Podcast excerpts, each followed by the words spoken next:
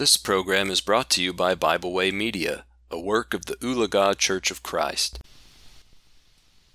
Hello, my name is Roy Knight for The Christian Gentleman. There are times by which we need to measure our response to what other people say.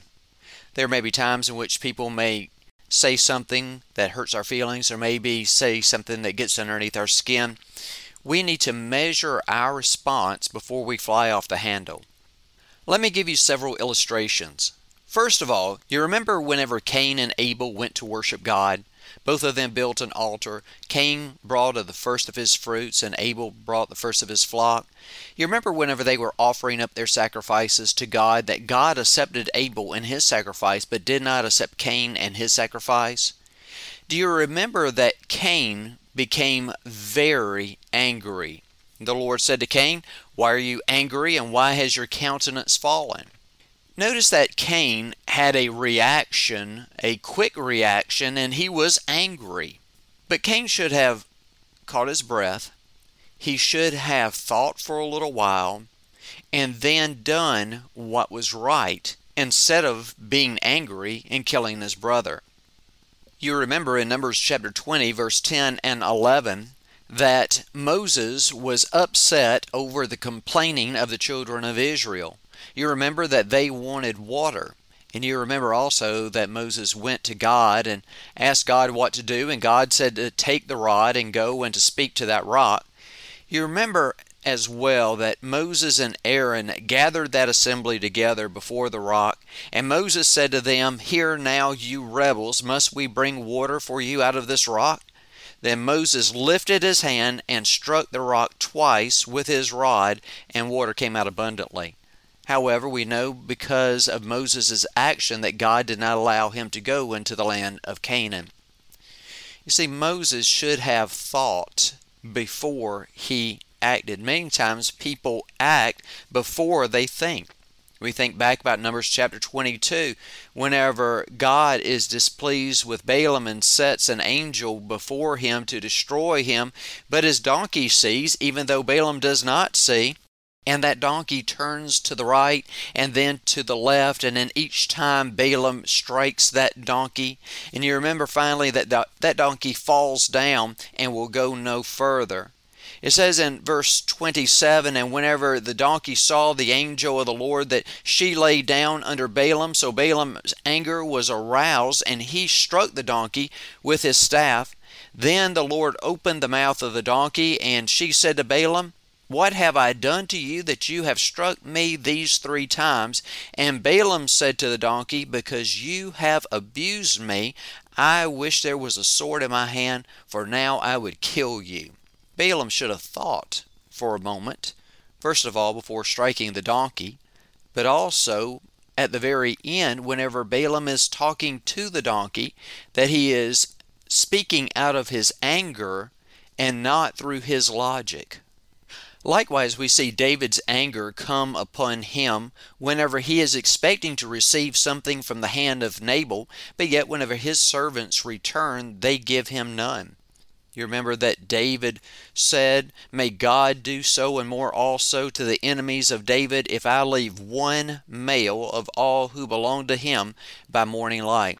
David was so angry that he was ready to kill people. It wasn't until Abigail came and began to talk sense into David, and David gave thanks to God for sending Abigail.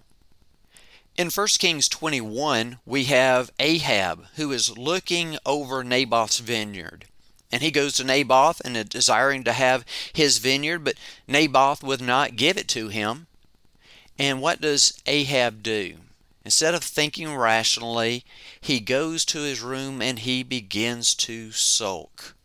He lay down on his bed. He turned his face to the wall and did not eat. Are those the type of reactions that we ought to have as far as Christians? What ought we to do? First of all, we need to use the mind that God gave us to reason through this situation. We need to go back to scriptures, do we not? such as Ephesians chapter four and verse twenty-six and twenty-seven, which says, "Be angry and do not sin. Do not let the sun go down on your wrath, nor give place to the devil." The scriptures do say that we can be angry, but it also says, "And do not sin." Sometimes whenever we are upset and words begin to fly out of our mouth and we begin to take actions that we ought not to take, we fall into sin, do we not? Such as Cain. Whenever he was angry, he rose up and killed his brother. Notice that it also says, "And do not let the sun go down on your wrath." That means don't harbor it up within you. Don't mull over it and over it and over it again. Verse twenty-seven says, "Nor give place to the devil," which means do not give a foothold to the devil in order for him to hold on to your life. As we go down in Ephesians chapter four and twenty-nine and thirty, it goes on to say, "Let no corrupt word proceed out of your mouth, but what is good for necessary edification, that it may impart grace to the hearers, and do not grieve the Holy Spirit of God, by whom you were sealed for the day of redemption." Notice that it says, "Let no corrupt word proceed out of your mouth." Isn't it so tempting during those times in which you're irritated to let the words fly, to give people a piece of your mind? But the scriptures tell us that we should not do so. Notice what words in which we ought to use. "But what is good for necessary edification, that it may impart grace to the hearer." Whenever we're upset, it is very hard for us to speak words of edification. It is very hard for us to speak words of grace. However, as a Christian, we are to do so. Notice that it also says in verse thirty, "And do not grieve the Holy Spirit of God, by whom you were sealed for the day of redemption." And I believe that simply means don't do anything that is contrary to the Christian character. You were bought at a price. You were bought by the blood of Jesus Christ. Why do anything that is contrary to the character of Christ? If we are to be Christians, should we not act as Christ would act and speak as he would speak? Certainly so. In Ephesians chapter four and verse thirty-one, it says, "Let all bitterness, wrath, anger, clamor, and evil speaking be put away from you with all malice." Notice these things should be put away from us. Bitterness, wrath, anger, clamor, and evil speaking. To put that far away from us. Now, whenever we are upset, those are the things in which we hold on to, that we're upset about these things, that we are vengeful. But as far as the Christian, we are not to conduct ourselves in that manner. That even though our first impulse is to be bitter and to speak evil against others, we as Christians are not to do so. And then finally, in verse thirty-two, it says, "And be kind to one another, tender-hearted, forgiving one another, even as God in Christ forgave you." So even whenever people have said things that would hurt us, whenever people have said things that would get underneath our skin, what are we to do?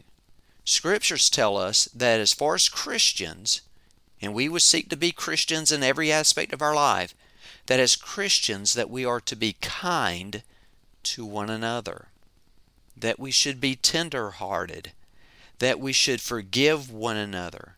How? Even as God in Christ forgave you. Is that the character that you and I have? Well, we need to measure our responses if we are truly going to be like Christ, because Jesus is our standard for our whole entire being. If you would like to know more about Christ, if you'd like to know more about salvation, you can contact my friends at the Ulaga Church of Christ, or you can email me directly at s t george c f c at yahoo dot com. I would love to hear from you. That's all I have for right now. And what does the Lord require of you? But to do justly, to love mercy, and to walk humbly with your God.